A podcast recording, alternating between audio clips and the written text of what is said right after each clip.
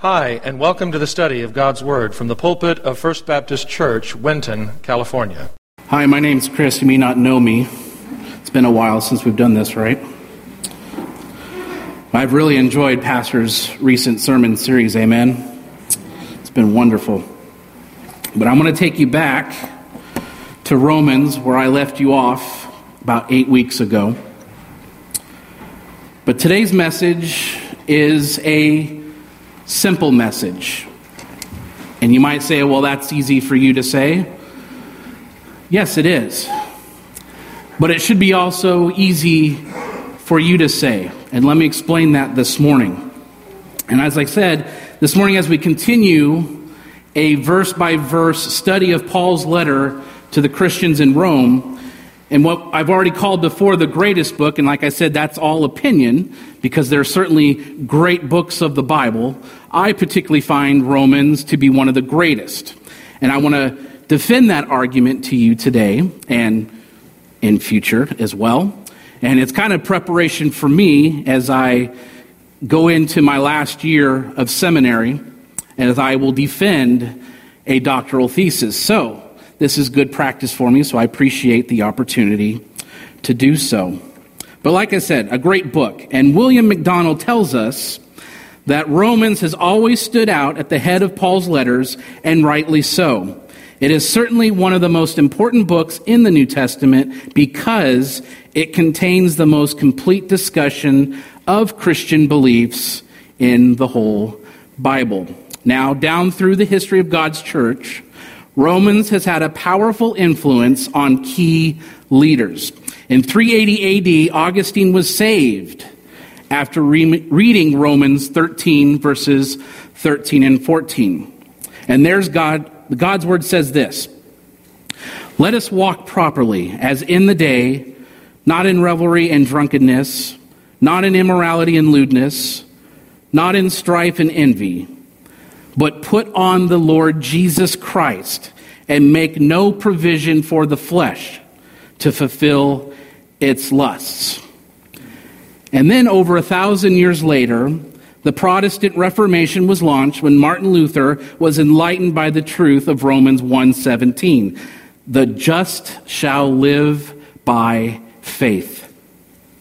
Now, God used John Wesley later on then to help bring a mighty revival in England, but Wesley never had the assurance of his salvation until he heard the opening words of Martin Luther's commentary on Romans. So you can see that these gentlemen were all influenced by one another. You could say that each one of those men were a witness to the other. Now, obviously, it was many, many years later so when people say, well, what good is my witness to somebody? It's clear that they don't want to hear the truth. It's clear that they're not ready to accept the truth of Jesus Christ. Well, I will tell you, God calls us to give our testimony. God calls us to do the things that He has called us to do, and that is to be a witness for Christ. The book of Romans has an almost unique place in God's Word. William Barclay helped us understand when he said, with very few exceptions, all of Paul's letters were written to meet an immediate need. When we read the Bible, when we read certain passages of Scripture, does it fulfill a need that you are having? Does it speak to you in a way that fulfills whatever it is, that angst that is built up inside of you? Does it give kind of a calming presence of the Lord Himself with you when you read His scripture? That's what it's intended to do. There was some threatening situation at Corinth, Galatia, Philippi, and Thessalonica. So Paul wrote these letters to the church, and many of them he didn't even know he was writing to at first. But he wrote this because God spoke to him to do so. And God speaks to us to do the things that we do to be a witness. For example, in Galatians 1 6 through 8, Paul had to tell these Christians, I marvel that you are turning away so soon from him who called you in the grace of Christ to a different gospel, which is not another, but there are some who trouble you and want to pervert the gospel of Christ. But even if we or an angel from heaven preach any other gospel to you than that what you preach to you, let him be accursed. Romans is different. And a big part of the difference is that Romans, Paul was writing to a church he did not start. Okay? And he, he hadn't even visited at that time. So, why then did Paul write this letter to the Romans? Why would he write to them? One of the reasons, I think, was to request their prayers. And we will see this reason when we get to Romans chapter 15, uh, five years from now. No. Uh, eventually we'll get there. But we're going to see the reason why he did what he did. But Paul also wrote this because he, he had a compelling desire to spread the gospel of Jesus Christ all over the world. Barclay also ex- uh, explained that it had also been one of Paul's dreams to preach at Rome. When he was in Ephesus, he was planning to go through the regions around Corinth and Philippi again. Then in Acts chapter 19, uh, verse 21, came a sentence straight from Paul's heart. He says, After I have been there, I must also see Rome. Later on in Jerusalem, the situation was threatening and the end seemed near. But in Acts 23, Paul's heart was lifted when the Lord stood by him and said, Be of good cheer, Paul. For as you have testified for me in Jerusalem, so you must also bear witness at Rome. So you see, Paul had a, had a certain place in his heart for Rome. But that's, that's not all. It was also noted that it has been said to Paul that he was always haunted by the regions beyond. In other words, while he was, a do, he was doing a work somewhere, he was already thinking about the next thing. You know, he, he was always um, he was always planning ahead. He was always thinking about the next thing. It wasn't that he wasn't focusing his energy where he was at because he was. But he was always hurting for the next place that he needed to be. And that's because God put that upon him. And that's what God puts upon us. If, if we're sitting comfortably where we're at, we're not listening. We're not listening to the truth. We're not listening to what God is really wanting us to do with the gospel. We have to understand that this goes far beyond just hearing God's word, seeing God's word, believing in God's word. We need to preach that word. We need to send that word out into the world. We need to tell others of this. This is, this is our job one. This is the gospel commission. This is what we are called to do. And so in Romans 15, 23 and 24, as Paul near the end of his letter, he wrote, But now no longer having a place in these parts, and having great desire these many years to come to you, whenever I journey to Spain, I shall come to you. For I hope to see you on my journey, and to be helped on my way there by you, if first I may enjoy your company for a while. You, see, Paul was willing to witness for Jesus everywhere he possibly could. And we should be willing to do that as well. And today's scripture will show this uh, exactly why that is. So please think about this as we read Romans chapter 1, verses 1 through 17. Stand with me for the reading of God's word, please. Romans chapter 1, 1 through 17. Paul, a servant of Christ Jesus, called to be an apostle set apart for the gospel of God, which he had promised beforehand through his prophets in the Holy Scriptures, concerning his Son, who was descended from David according to the flesh, and was declared to be the Son of God in power, according to the Spirit of holiness and his resurrection from the dead.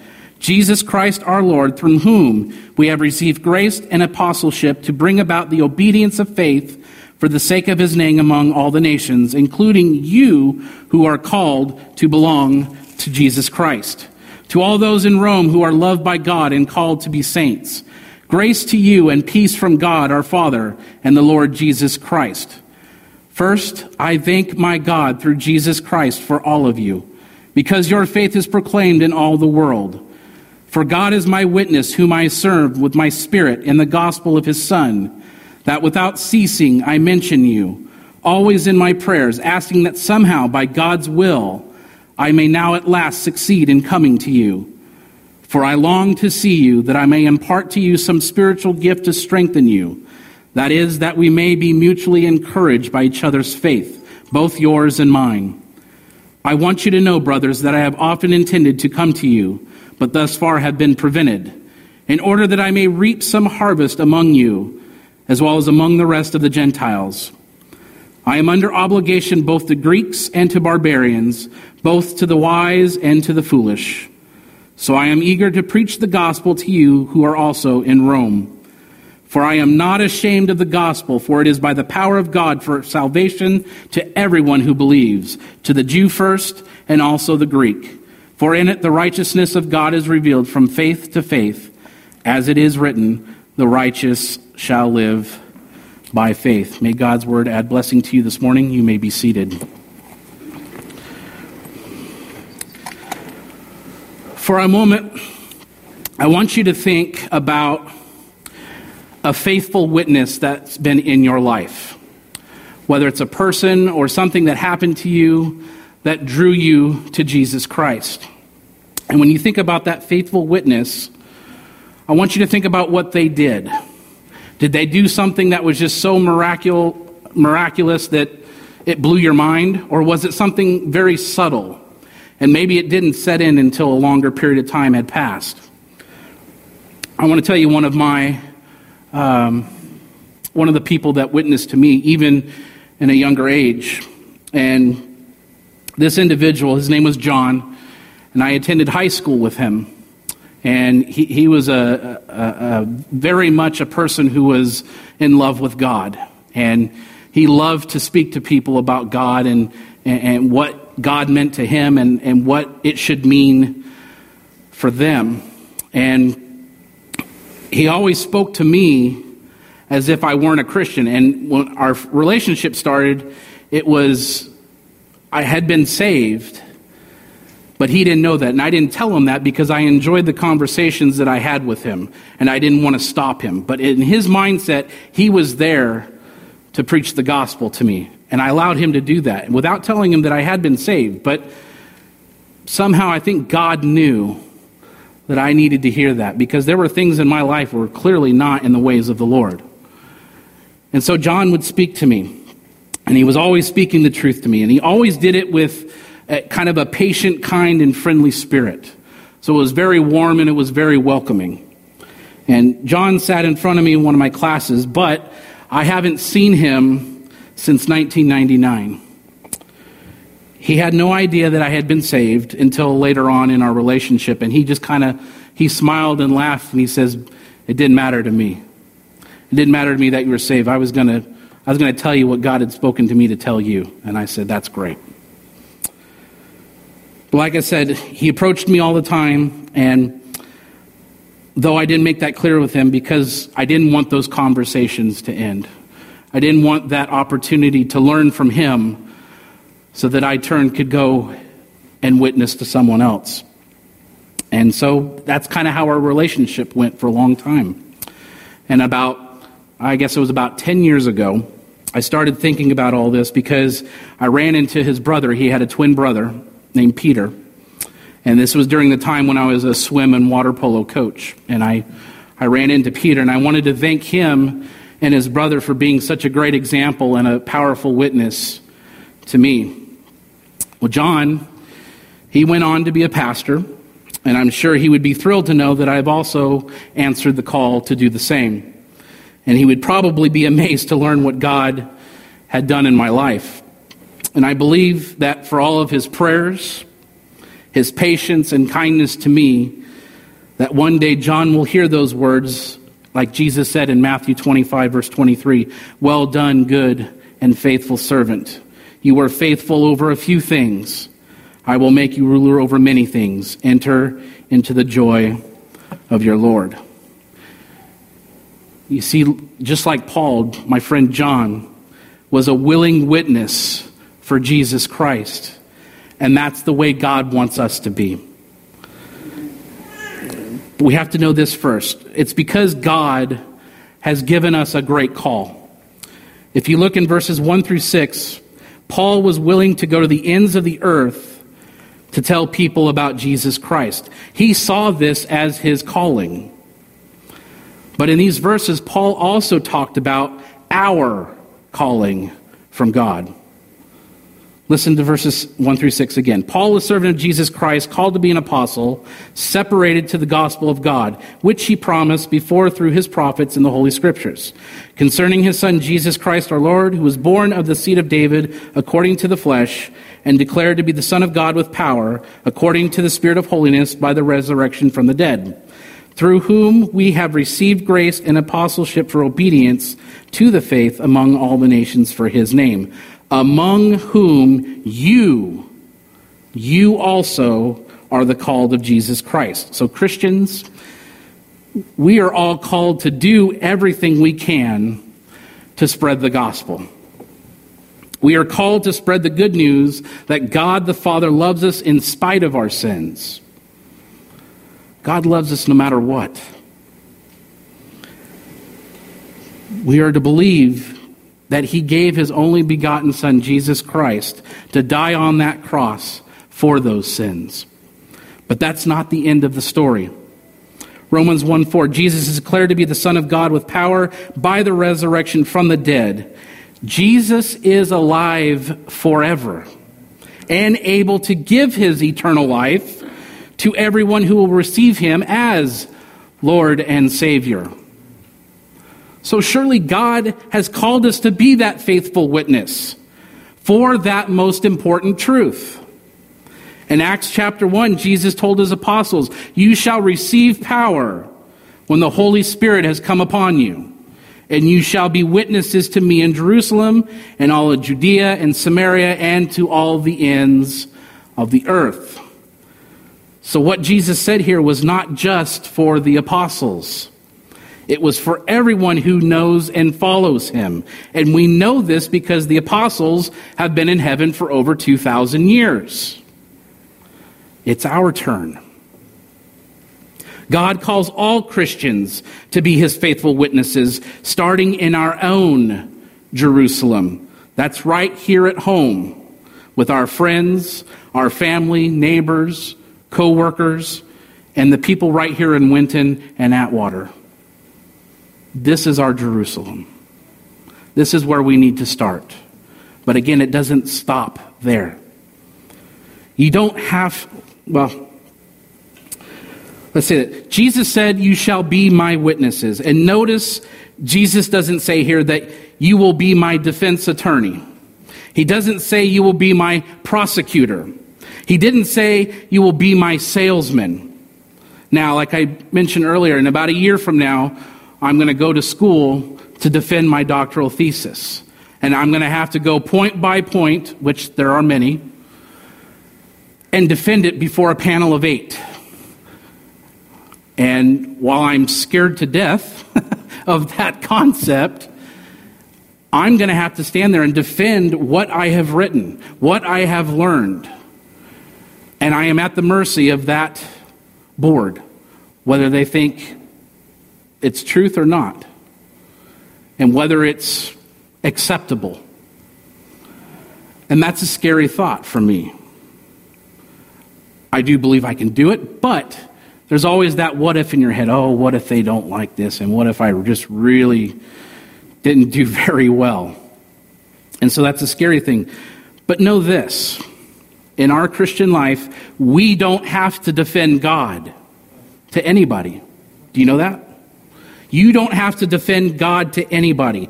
You don't have to be a salesman for God. All God wants you to do is be a witness. Be a witness. But you may ask, but what is a witness? To put very simply, it's just somebody who tells what they have experienced. I saw this, and I saw this, and this is what happened. That's a witness. A witness tells what's happened to them. You see, you are the expert of your own life. You realize you're an expert in something. You are an expert on your own life. Nobody can be a better witness on your life than you. Nobody can tell your life in the way that you can tell it to somebody else. So God says, I don't want you to tell other people what's happened to you, what's happened to your life. I want you to start with the people close to you. Tell them. You don't know what kind of impact you're going to have on somebody. And I know that I've mentioned this story before, but when Hannah and I were first starting to have children, and we finally got pregnant, and we lost our first. You know, it was, and she'll be the first to tell you it was a very um, difficult time in our life, but it was an awfully sweet one in our life as well. And sometimes it's it's hard for me to see that, but Hannah was perfect in that situation. It was a sweet time for her because she was able to witness to others. And in through that tragedy, we witnessed to others because they came to us later and said, "You know what? We were watching what you were doing during that time." And we don't know how you got through what you got through, but you did it. And you did it with grace. You did it with um, the ability that most people don't. And it wasn't me trying to do that, it was just something that God was doing in our life to help others. And it did. And so I'm grateful for that. I, now, going through it, maybe I wasn't as grateful as I should have been. You know, that this, this was a very difficult time. But hindsight, you know, we were able to see what a blessing it was, not only for us, but it was a blessing for others. So I appreciate God working in that situation. There's another great example for us in Luke chapter 8. And there Jesus healed a man who was possessed by demons. And after the Lord healed him, the man really wanted to go with Jesus, but the Lord sent him back to be a witness to where his hometown was. Listen to the words in Luke, uh, Luke chapter 8, verses 38 and 39. Now the man from whom the demons had departed begged him that he might be with him. But Jesus sent him away, saying, Return to your own house and tell what great things God has done for you. And he went his way and proclaimed throughout the whole city what great things Jesus had done for him. That man did exactly what the Lord wants us to do. Jesus wants to, us to be faithful witnesses right here at home, but also in our Judea, Samaria, and to the ends of the earth. That's all across our state, our country, and all over the world. Like I said, it doesn't just stop here. This is just the, the, the starting point. This is where we begin. But then the field's out there. We need to attend to the field. Now, there are many opportunities for us to help share the good news today. We can go all over the world like never before in history. We have that technology, we have the ability. And I, I thank God for a lot of those things, even though some of those things tend to frustrate us. I, I would I, I guess I would be speaking more to the older crowd, but technology can frustrate you, right? It is. It's frustrating at times. But it's also allowed us to do very great things in distributing things to those that speak on uh, the life of Jesus Christ. So we, are thankful for that. The, th- the second thing I want us to know that although we must be a willing witness because God has given us a great call, but you also know that it will bring great comfort. Witnessing for Jesus Christ multiplies God's comfort in our world. Now, of course, new Christians receive the infinite comfort of salvation, and I'll be quite honest, I can't think of anything that makes Christians happier than to hear that someone else has trusted in the Lord. When we've had the baptisms this year, did that not bring a smile to your face? It does for me because I'm seeing young individuals and old individuals coming to know the Lord Jesus Christ. That is what we've been called to do. This is what we want to do. And so it should bring joy in our lives. And that's why Paul's heart overflowed with gratitude when he heard about the Christians in Rome. It's the gratitude we see in verses 7 and 8, where Paul wrote, To all who are in Rome, beloved of God, called to be saints, grace to you and peace from God our Father and the Lord Jesus Christ. First, I thank my God through Jesus Christ for you all, that your faith is spoken of throughout the whole world. It's, it's kind of like for Paul, it was almost like a uh, vindication of what he was doing. He realized going into it that he was going to have hardship. In fact, the Lord told him that, Paul, you're going you're going to fail. But I want you to go anyway. And I know we've said in past, that's a difficult thing. If someone told you right now, I want you to go do this, but I'm, I'm giving you a 100% failure rate, would you go do it? It's something that we, we struggle with as Christians. We have the tools, we have the ability. But in order to actually go and do it, we got to let the desire of God fill our hearts so that we go do it. It's got we got to separate ourselves from it because we'll talk ourselves out of it. We have the great ability of talking ourselves out of good things for ourselves. So we need to allow God to fill our hearts to do that. And now, Paul was thank, thankful that same uh, uh, the the, uh, the faithful Christians had witnessed to the people in Rome. He was thankful that they had been saved by the gospel of Jesus Christ, and Paul was thankful their faith was so strong that people all over the world heard about the difference that Jesus had made in their lives. Paul also wanted to visit the Christians in Rome because he knew he knew that they could multiply each other's comfort.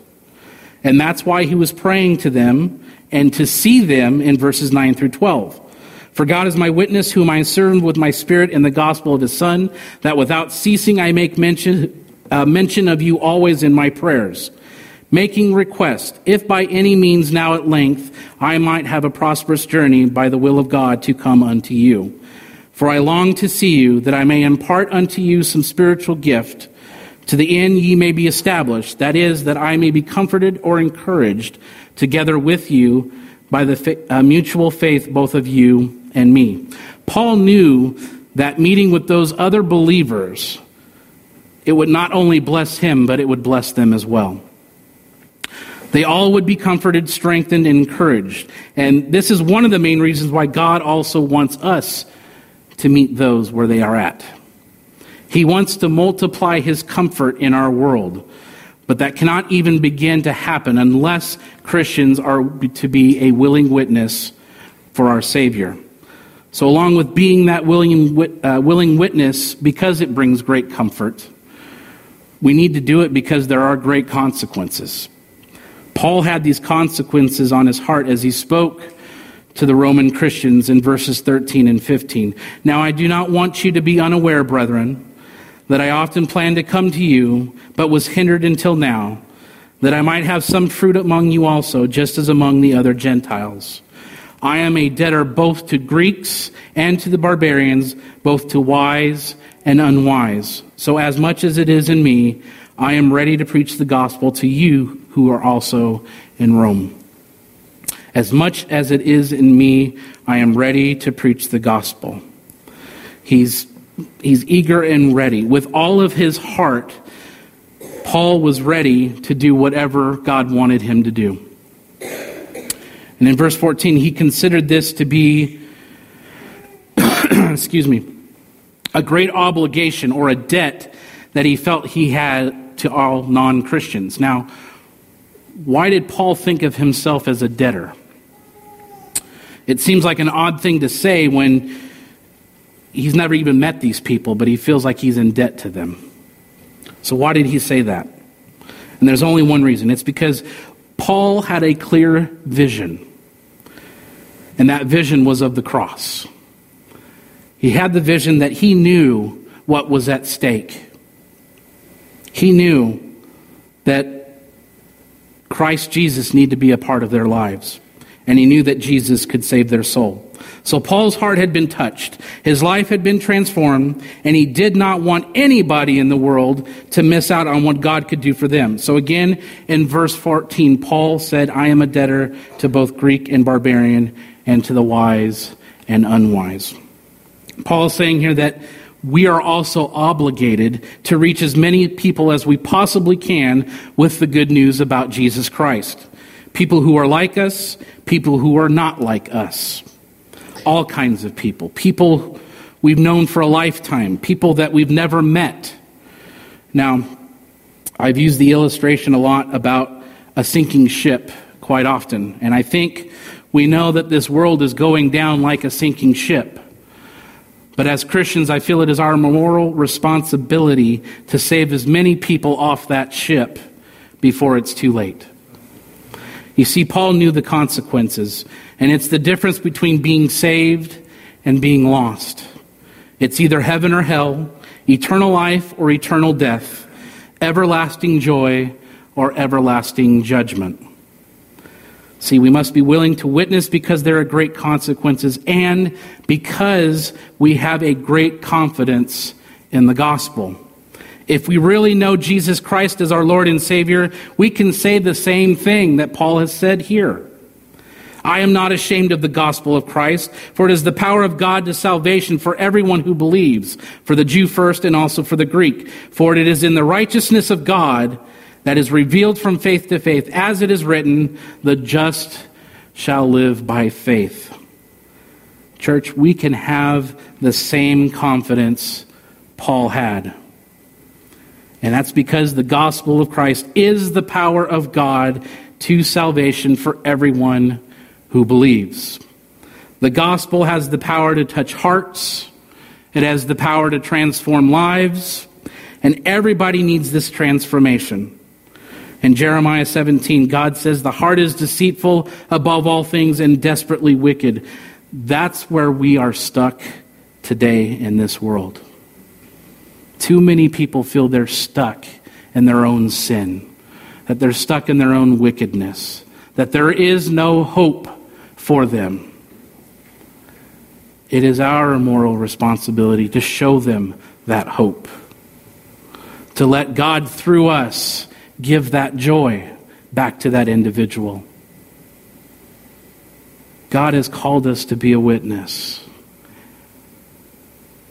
And we never know when that's going to happen, where it's going to happen, but we need to be ready.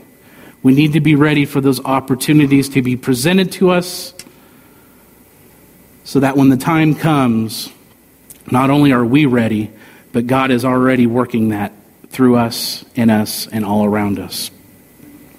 The gospel of Jesus Christ has miraculous power for each and every one of us. It can take out lust and put love in. It can make a prostitute pure, make an alcoholic sober, give courage to a coward, give wisdom to a fool, and make a crooked man straight. Jesus can wash away hatred, he can wash away anger, envy, pride, because we know with God all things are possible.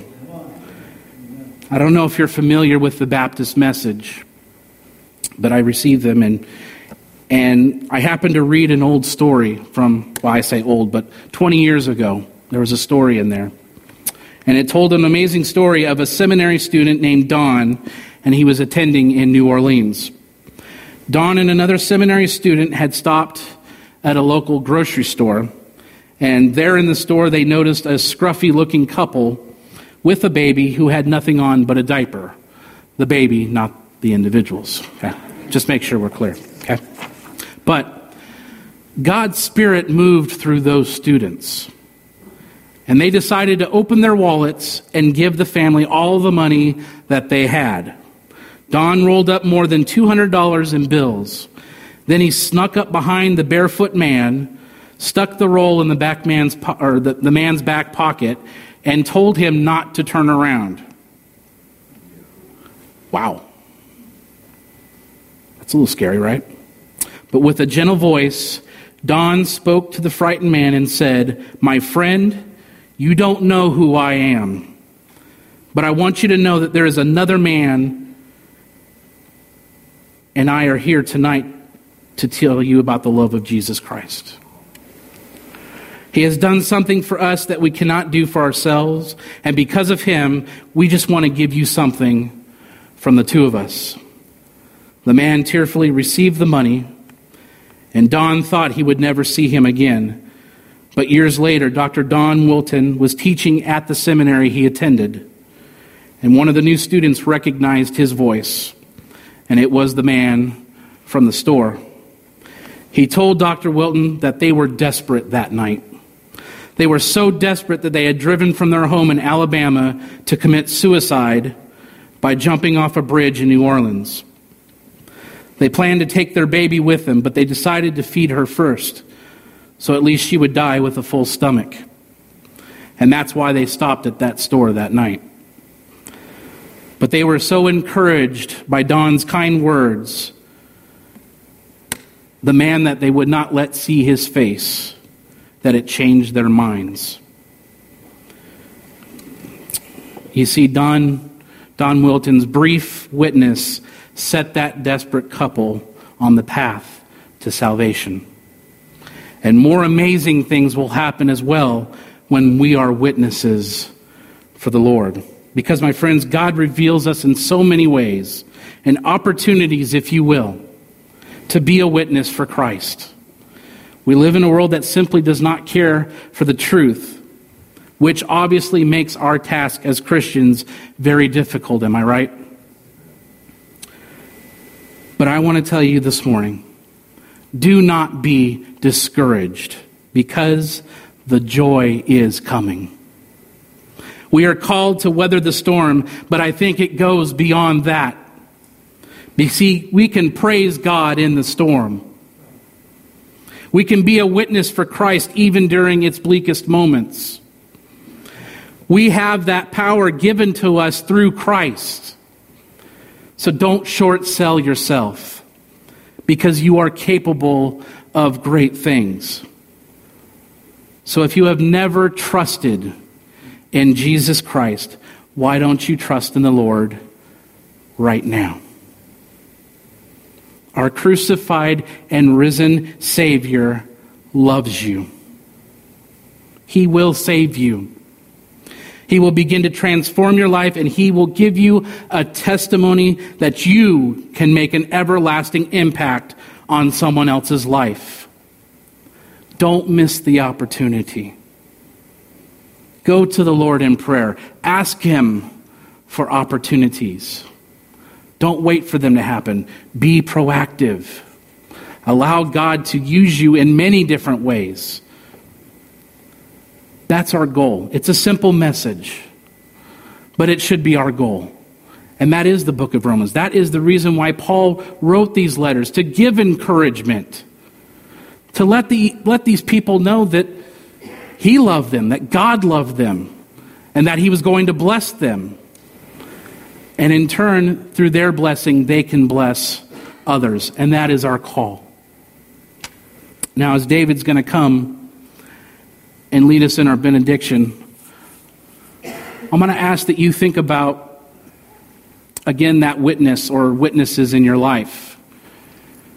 And maybe you have a testimony that maybe you'd like to share sometime. And not, and not just with us, but with others. And you're just not sure how to do that. Or you don't have the confidence. I pray that you go to the Lord and ask for that confidence. I pray that you come to us as leadership in the church to help you through that. You don't need to be embarrassed, even if you're a Christian of 30 plus years and you still don't know how to do that. That's okay. Better late than never, right? Don't leave today without knowing the love of Jesus Christ. Don't leave without telling somebody that you love them. Don't leave today without encouraging somebody to be a witness for Christ. And I know there's many individuals in here who are great encouragers. Frances Hoyt's a really great encouragement for me. She calls me all the time, tells me how wonderful my sermons are, even if they're not. Thank you. And there's many others. And I thank you for your witness and God thanks you too. So, David, if you'll come and lead us, let's be a witness today. May I for say something? Yeah. We have opportunity off of what Chris just talked about to put a face to our world in our witness. We get caught up in the word world. It, it seems so large. Where do we start? Well, it starts in your own sphere of influence. That's your world. I'm going to ask that you put a face right now of someone that you have a desire to share the gospel with. You've been timid about it, but put a face. ask the Lord this week to give you an opportunity and give you the boldness to share what you know of Christ to that individual. Can you imagine the praise service we can start having on Sunday mornings? Oh, yeah. When we gather before His throne of what He's been doing in our own life away from this church? Let's tell the world that we're a Christian. Yes. And let it begin with that face that you're thinking of right now as we stand and sing. I'll tell the world that I'm a Christian. I'm not ashamed his name to bear. I'll tell the world that I'm a Christian. I'll take him with me anywhere. I'll tell the world how Jesus saved me and how he gave me a life brand new. And I know that if you trust him, that all he gave me, he'll give to you.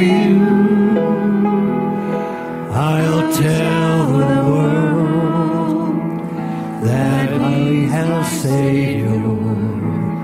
No other name could love me so. My life, my all, is His forever. And where He leads me, I will go. Heavenly Father, we thank you for our time together. We thank you for the opportunities that you present us, Lord, and I pray that even this week, even this day, that we will see those opportunities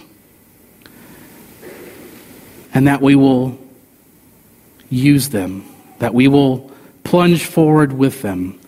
We won't just say someone else will take care of that. Lord, give us a heart of the individual that says that I want to be a part of that. And Lord, even if there's individuals here today that do not know you, I pray that they get to know you. That you speak to us so that we speak to them. Lord, we thank you for this day, this time together. I pray now that as we depart here, that we are encouraged, that we understand that the joy is coming, Lord. You have promised this. And so we take great faith and we take great strides in that. And so we thank you, Lord. We thank you for your love. We thank you for your mercy. And Lord, we thank you for your Son, Jesus Christ, who sacrificed himself so that we could have salvation. Thank you, Lord. Thank you, Lord. Thank you, Lord. And it's in your name we pray this morning. And all of God's people said, Amen. Amen. Have a great day in the Lord, everyone. The Bible says, if you confess with your mouth the Lord Jesus and believe in your heart that God has raised him from the dead, you will be saved. If you've never trusted in Jesus Christ as your personal Lord and Savior, we invite you to call on him now and through a simple prayer of faith, give your life to him. If you're not attending a church that honors the Bible as the Word of God, we encourage you to locate and begin attending such a church in the area where you live. The message you have just heard was preached from the pulpit of First Baptist Church, Winton, California. For more information on the ministry of First Baptist Church, Winton, please visit our website at wintonchurch.org.